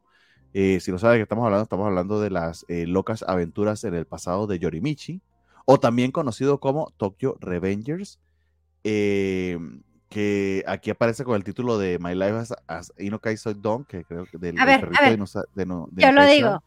Digo, adelante. Ah, sí, cierto. Inu Nina Tarazuki Nahito ni Hiro Wareta. Sí, ahí se le fue a nuestro community manager el título. No voy a decir quién fue, pero fue Rafa. No, debo admitirlo. Me acabo de dar cuenta, como que dejé el nombre al final, pero era una especie de detalle que no debió haber pasado. No me había dado cuenta hasta ahorita, una disculpa. No pasa nada, pero esto que Rebellas creo que se identifica por sí solo. Que quizá lo más destacable esta temporada, al menos a mí me tiene gratísimamente sorprendido, es que está saliendo por Disney Plus, al menos en Estados Unidos, acá en México a través de Star Plus, porque Disney quería que los mexicanos pagasen doble por el mismo contenido y lo está logrando. Y está saliendo en simulcast al mismo tiempo que en Japón. Aprende Netflix, maldita sea. ¿Cómo puede ser que Disney te esté ganando en ese juego de el simulcast del anime? Porque Komi-san y el tío Isekai y Blue Period, que recuerdo fueron las 3 que vimos en simulcast en su momento en Netflix, salían 2 semanas después del estreno en Japón. En cambio, Tokyo Revengers lo estamos teniendo como si lo tuviésemos en Crunchyroll o en Hi Dive. Bueno, también no puedes comparar el poder de Disney ¿verdad? Con el de Netflix, sí. Ah, bueno. En el streaming, sí. Y más que nada porque Netflix ya tiene un poco de tiempo con el anime. Disney creo que lleva 3 animes de realmente, bueno, al menos fuertes, Summertime Render, ¿cómo se llama? Summertime Render. Ajá, que, por ejemplo. Está, y para que no diga Alejandro, antes que lo ponga por ahí Spider-Games, sí, Bleach, que se estrena en febrero, Bleach. Y vamos a hablar de Bleach, va a venir Spider-Games a hablar de Bleach. ¿En serio? Eso estaría muy bien. Nada más, de hecho es 1 hora solamente de Bleach. Ay, Dios. Dice Roberto LC que ¿cómo que ya se está transmitiendo Tokyo Revengers? Y cambió su avatar Roberto LC. Sí, ya se está transmitiendo Tokyo Revengers. Tiene 4 episodios en Star Plus. Y de hecho yo empecé a pagar Star Plus solamente para verla porque, nada, voy a explicarlo en este momento. Dice, Disney hace bien las cosas cuando no se trata de Bleach. Pues las hace bien cuando se trata de lo que vale la pena y lo que la gente va a ver, amigos. Entonces, dicho todo eso, para ver si alguien cayó, empezamos con Yorimichi, y me encanta que este sea el primer slide, al menos allí Rafa fue para ti, fue para ti. Quienes nos están escuchando, pues es básicamente Takemichi haciendo lo que mejor sabe hacer, llorar y mirar sorprendido mientras las cosas pasan, él no hace nada para evitarlas, a pesar de que ese es su puto trabajo. Pero antes de que empiece yo a odiar a Tokyo Revengers por lo que la odio, y aún así estoy pagando un servicio de streaming solamente para verla, es una relación amor-odio difícil de explicar, pero la explicaré. Por favor, Nat o Rafa, quien quiera primero, que si los han visto, ¿qué les han parecido estos primeros 4 episodios? O si ustedes ya dijeron Tokyo Revengers, no lo voy a ver más, no sé. Mira, el detalle es que como yo ya me embronqué en este viaje de Takemichi, yo la tengo que terminar porque ya estoy embroncado. Sí ha sido difícil ponerme al corriente en estos 4 episodios porque son muchos personajes y la trama de los viajes en el tiempo sí se me ha hecho un poco confusa porque ya va tiempo desde el que terminó. Así muy, muy rapidote, nada más para que estén en contexto, esta es la 2ª temporada de Tokyo Revengers, la historia es de Takemichi, que es este chavo que se entera que mataron a su exnovia Hinata por una banda que se llamaba Tokyo Manji. Entonces, él de repente lo matan, literal, pero viaja en el tiempo 12 años antes, cuando todavía tiene una relación con ella. Al darse cuenta de que todavía tiene la oportunidad de salvarla, él busca integrarse pues a la Tokyo Manji para poder ir subiendo de rango y reescribir el futuro con la intención de salvar a su exnovia de la muerte. Esa es la premisa. Ahorita en esta 2ª temporada ya vemos a Takemichi como un capitán, no sabemos, nadie sabe cómo diablos llegó a ser capitán de Tokyo Manji, pero vamos viendo que una vez más no logró salvar a Hinata. De hecho, ahora descubrimos que él es el culpable. Él es quien la manda a matar de forma indirecta. No sabe a quién, pero él manda a matar a alguien y resulta ser Hinata y un par de sus amigos. Entonces, vemos el último viaje de Takemichi. Sí lo sabíamos. Vamos a regresar. Nadie tenía idea. Yo jamás lo habría imaginado. Soy yo contra mí mismo. ¡Oh, no lo vi venir! No. Bueno, en esta versión, porque además esta es como la 3ª versión, ¿no? O sea, sí. En fin, hablen ustedes, porque es mucho lo que tengo que decir. No, yo lo voy a decir rápido para que tengas tu tiempo de decirlo, porque realmente ahora que descubre que él es el mismo el problema, viaja de nuevo al pasado para darse cuenta de que ahora lo que tienen que detener es esta pelea o este conflicto con Black Dragon, que es una pandilla mucho más violenta, mucho más intensa, que de por sí creo que son niños como de 15 años que andan en moto y matándose. No sé qué pueda ser más intenso, pero bueno. Lo que se busca evitar es un conflicto con Black Dragon, que es una pandilla rival que mata a varios de sus amigos. Creo que matan a Kazutora, matan a Yusuha, matan a varios de sus amigos, y Takemichi vuelve al pasado para evitar un conflicto entre la Tokyo Manji y Black Dragon. Aquí lo que vamos viendo es esta relación de Takemichi con varias personas de la Tokyo Manji, como Hakai, que es quien se convierte eventualmente en el líder de Black Dragon, y la pelea que se avecina, que es el conflicto que recibe el nombre de esta temporada, que es el conflicto de Navidad.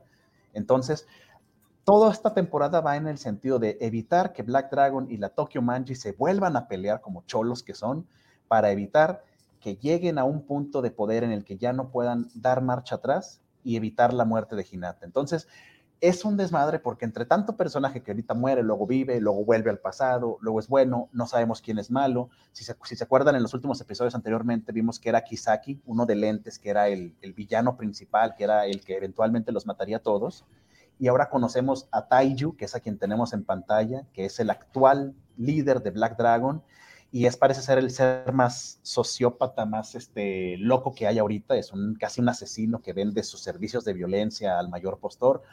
Entonces, vamos poco a poco viendo cómo Takemichi nuevamente tiene que armar un plan para evitar que ese futuro llegue y poder salvar a su exnovia, que recordemos que lo abandonó, entonces es muy buen exnovio, es uno de esos exnovios que todos deberían tener, pero bueno, ese es el tema de... Uy, imagínate la vara tan baja, pero así es como está Tokyo Revengers. Sí, caray. Pero bueno. A ver, primera cosa con Tokyo Revengers, se me había olvidado como la mitad de la primera temporada, sobre todo la última parte, el de Kisaki, ¿no? Pero bueno, hay unos muy buenos resúmenes en YouTube que te ayudan a ponerte al día, porque volver a ver eso no me sometería a ello. Tokyo Revengers es literal como ver un accidente, no lo quieres ver, pero abres los deditos así porque no lo puedes evitar, porque es horripilantemente estúpida. O sea, los huecotes de trama que tiene son, que no son huecos, son agujeros negros interdimensionales. De hecho, dice Jorge, que a mí también tras la muerte de Valle no recuerdo mucho, pues es que realmente no pasa un carajo, Jorge, pasa como 3 cosas ahí, entonces cualquier resumen pendejo en YouTube te pone el día y no, pone su basta y sobre, hasta puede que sea divertido. Hay un argentino que se encarga de eso, hacer summaries de temporada y son muy divertidos. Dicho todo eso, primero que Straslayer dice que ya no le dé más vino a Nat, para nada, amigo, todo el vino que ella quiera. Más favor, ¿no? Sí, no me limites. ¿Qué pasó, Starslayer? No, Starslayer, te estoy viendo. No. Tienes que mandarle una botella a la casa. ¿No? Dicho todo eso, sigue siendo muy divertido. Es muy divertido ver a... Ay, esto va a sonar muy feo, pero yo me sonreí cuando le dieron la putiza a Yorimichi en el primer episodio porque estuvo muy chido. Siempre le tiene que partir su madre este gran villano que... creo yo que la antítesis del de los lentes, que se me olvidó el nombre, Rafa, ¿cómo se llama? El gran enemigo. Kisaki es el de lentes. Kisaki sigue siendo el gran enemigo. De hecho, más bien al final de la primera temporada descubrimos cuán gran enemigo es, porque de hecho yo tengo la ligera sospecha. Por cierto, aquí voy. Yo no he leído el manga, ni tengo intención de leerlo. Esto es una elucubración meramente mía. Ajá. Si estoy en lo cierto o no, nadie vaya a corregirme. Miren por otro lado, pero yo tengo la impresión de que Kisaki sabe que Yorimichi viaja en el tiempo, porque además esta temporada, en el tercer capítulo, valga aquí también el spoiler. Ajá. Spoiler alert, Yorimichi por primera vez le dice a alguien, aparte del hermano de su exnovia, Hinata, que él viaja, que es Hinata, exactamente, aparte del hermano de Hinata, que él viaja en el tiempo, quien por cierto también descubrimos esta temporada que para él, el hermano de Hinata, que parece que ellos tienen esta conexión cósmica medio rara, de que cuando se tocan viajan en el tiempo uno y el otro se queda y queda con conciencia de la línea temporal que creó Yorimichi y la nueva línea temporal que está por crear. Lo cual no tiene mucho sentido y que si te pones a pensarlo demasiado te va a botar el cerebro. De nuevo, eso es lo que menos le importa a Tokyo Revengers. Puedes odiarlo como yo y obsesionarte por ello y por los huecos que tienes con esos viajes en el tiempo, o puedes sencillamente dejarlo pasar. Cualquiera de las dos cosas puede que te funcionen, depende de si quieres hacer hate watching, pero sencillamente, de nuevo, no me dejo de obsesionar con saber qué es lo que va a pasar, a pesar de que se está tornando medio repetitiva en esta tercera temporada, no lo voy a negar. Porque es básicamente lo mismo, o sea, ya tiene un objetivo seteado, es impedir que este chico se convierta en el asesino que va a ser dentro de 10 años, que al final no lo va a lograr del todo, pero va a lograr algo cercano y él no va a hacer nada, va a ser porque alguien más lo haga. Me da mucha risa también, pues, o sea, como intentaron, por ejemplo, que Mikey no se peleara con Black Dragon, fue llevándole un dulce, como si no conociera a Mikey. En fin, bien chistoso eso, la verdad. Lo del dulce. Lo frustrante, y yo siento, al menos no, estoy casi seguro ahorita que el autor del manga lo sabe, es que lo que verdaderamente frustra de todo eso es lo inútil que es Takemichi. Lo poco creativo que es. Es que le diste un talento inusitado, sobrenatural, muy poderoso a la peor persona que se lo pudiste haber dado porque nunca se le ocurre nada. El mejor plan que se le ocurre literal para evitar algo era preguntarle al más idiota de todos sus amigos, primero, y segundo, darle un dulce a Mickey para que evitara una cosa. O sea, nunca se le ocurre nada verdaderamente estratégico. Por eso yo tengo la impresión de que el otro chico como que lo sabe y no sé si entorpece sus planes, pero sí como que confía en la inutilidad de Takemichi, que es básicamente lo que hace de esto deliciosamente atractivo, pero también muy, pregunta, muy frustrante. Pregunta, ¿que no el final de la última temporada, el de lentes, era súper amigo de Takemichi y estaban llorando porque los iban a sicariar? Sí y no. Porque de hecho, Kisaki en los últimos capítulos menciona que Takemichi era su héroe. Ajá. Él lo admiraba. Ajá. Pero luego lo mata. Entonces, como que, o sea, soy tu héroe y me vas a matar, güey. Pero lo mata llorando o algo así, ¿no? Sí, pero es medio spoiler, pero bueno, o sea, no, era difícil pensar, bueno, no tanto, ¿no? Pudiera haber sido una posibilidad de que si matara a Takemichi después descubrían que podía revivir en el pasado después de que la matara o algo así, pero el cuento es que no lo mata y que hay algo mucho más siniestro de parte de Chisato, ¿qué se llama? De Kisaki y su relación con Takemichi. ¿Sabes qué? Pero no lo van a explorar en este cura, así que... ¿Sabes qué es Tokyo Revengers? Un fanfiction.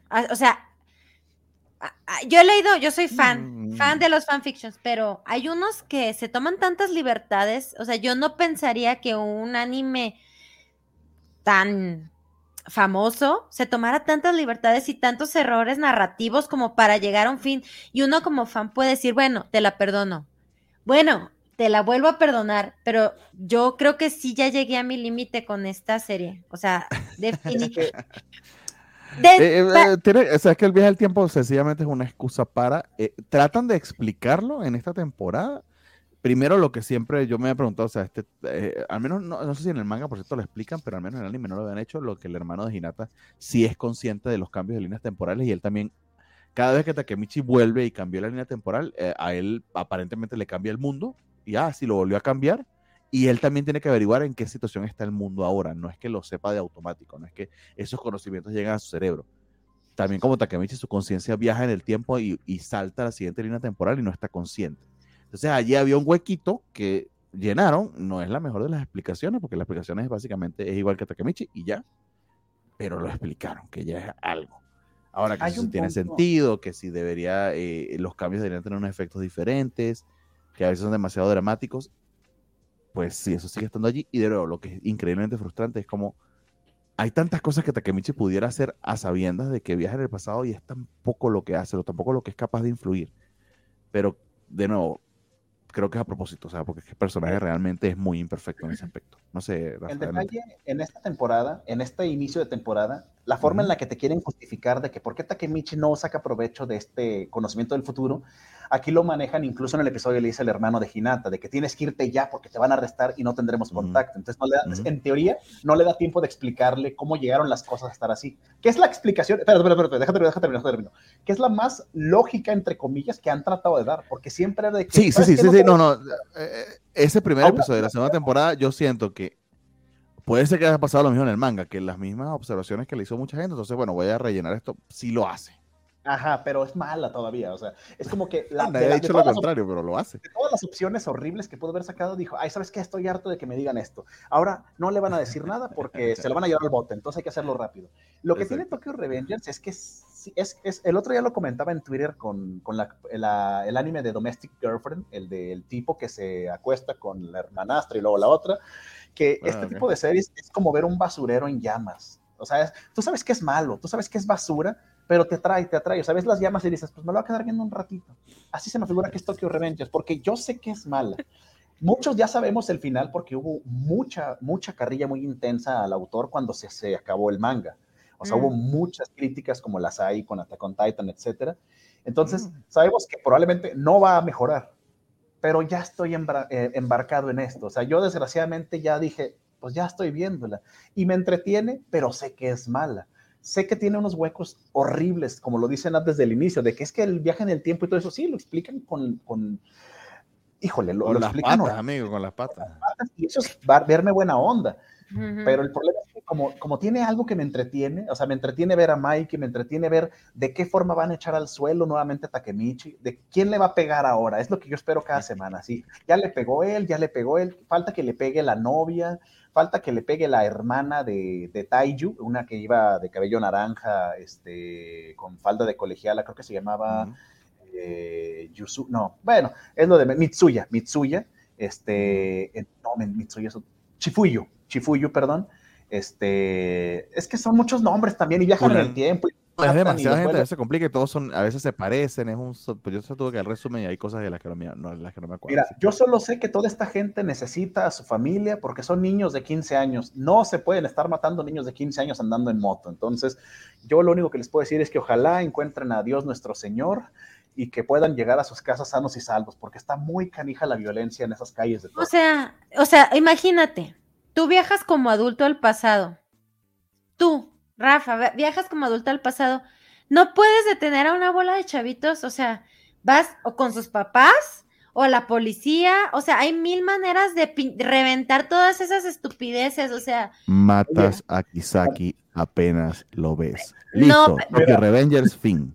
Espera, aquí cerca de mi casa, que es su casa, a 2 cuadras hay un punto, donde venden cosas. Entonces, yo sé que ahí está el punto, y yo con mi edad y mis conocimientos no puedo hacer absolutamente nada. No, entonces, pero tú no estás involucrado. Me encanta como Rafa se acaba de doxear ahí bien cañón. Pero bueno. A ver, Rafa, pero tú sabes, pero no vas a ir a meterte al fuego por... Sí, o sea, yo entiendo. Ajá, yo te entiendo. Pero Takemichi está metido hasta acá, o sea... Sí, él podría hacer más cosas, pero lo mismo de que cuando creas a un protagonista tan inútil, como que ahí tienes el pretexto para que tu serie dure mucho.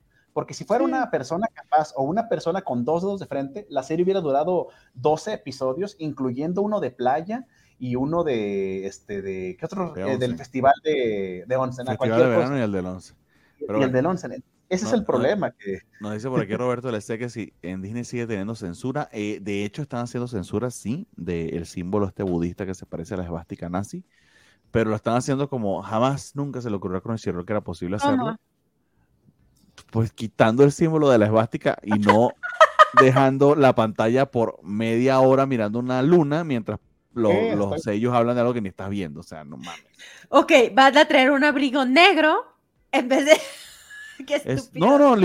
literal hicieron, es que de hecho esto lo demostró Ilu, hay un youtuber bien famoso, de hecho creo que es el más famoso de todos de anime, si no lo han visto pues está Ilu TV, vamos a hacer la propaganda, él lo demostró, lo hizo él, yo tengo conocimientos muy básicos de After Effects, pero voy a hacerlo, y literal agarró y él mismo pudo hacer, es ponerle un cuadro negro sobre las batas donde aparece el símbolo budista y ya. Las batas negras. Sí, las batas negras, sí, exacto.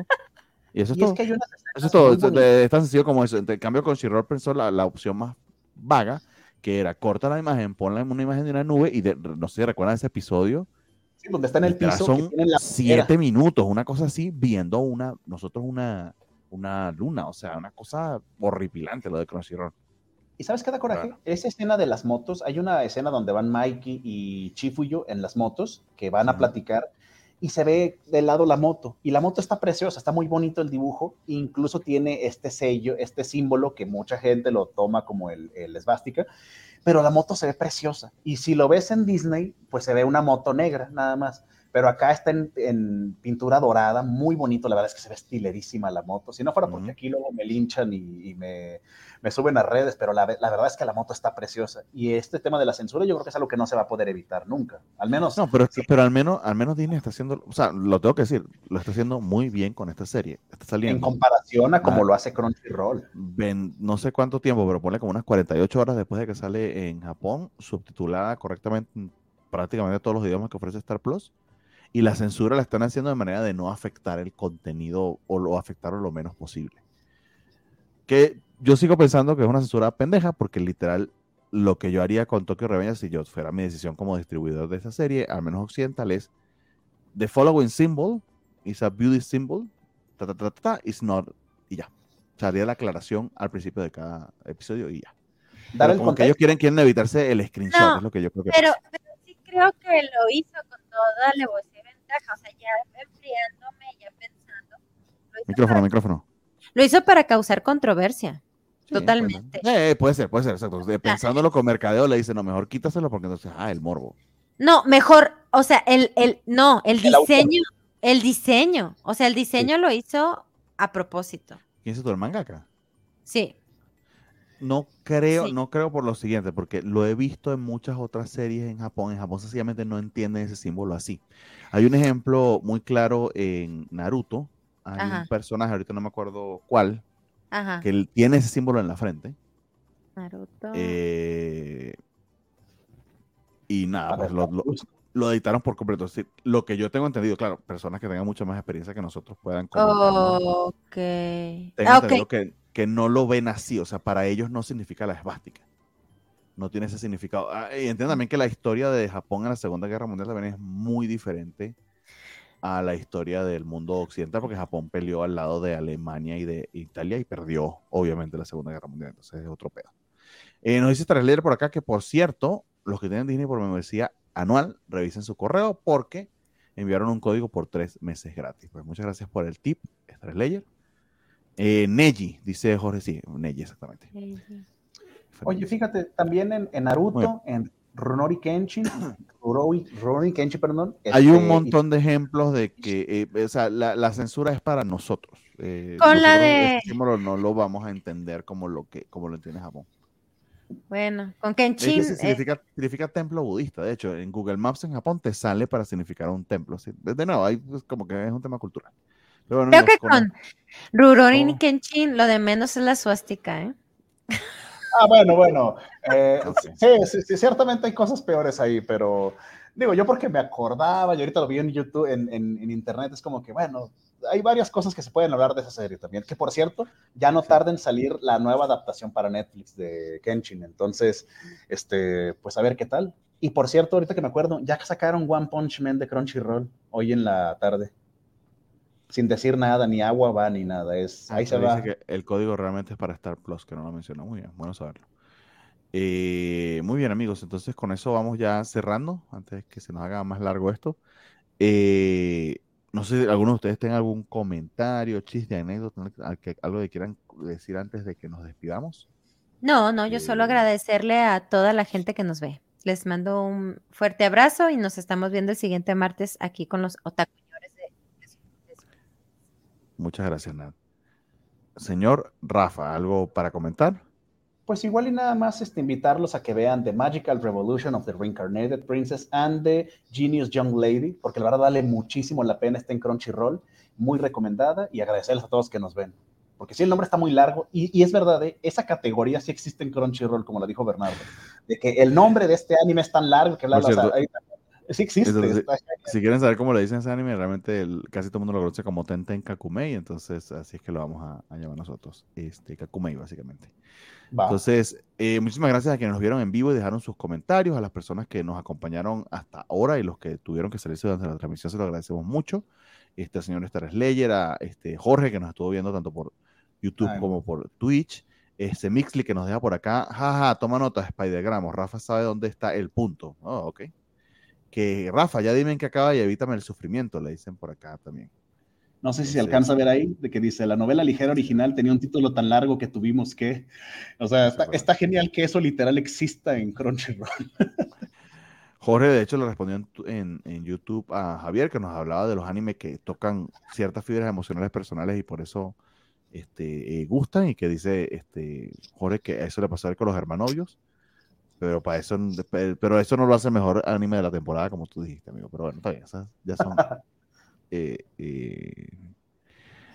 usos y costumbres. Entonces, Neji preguntaba por aquí, Jorge.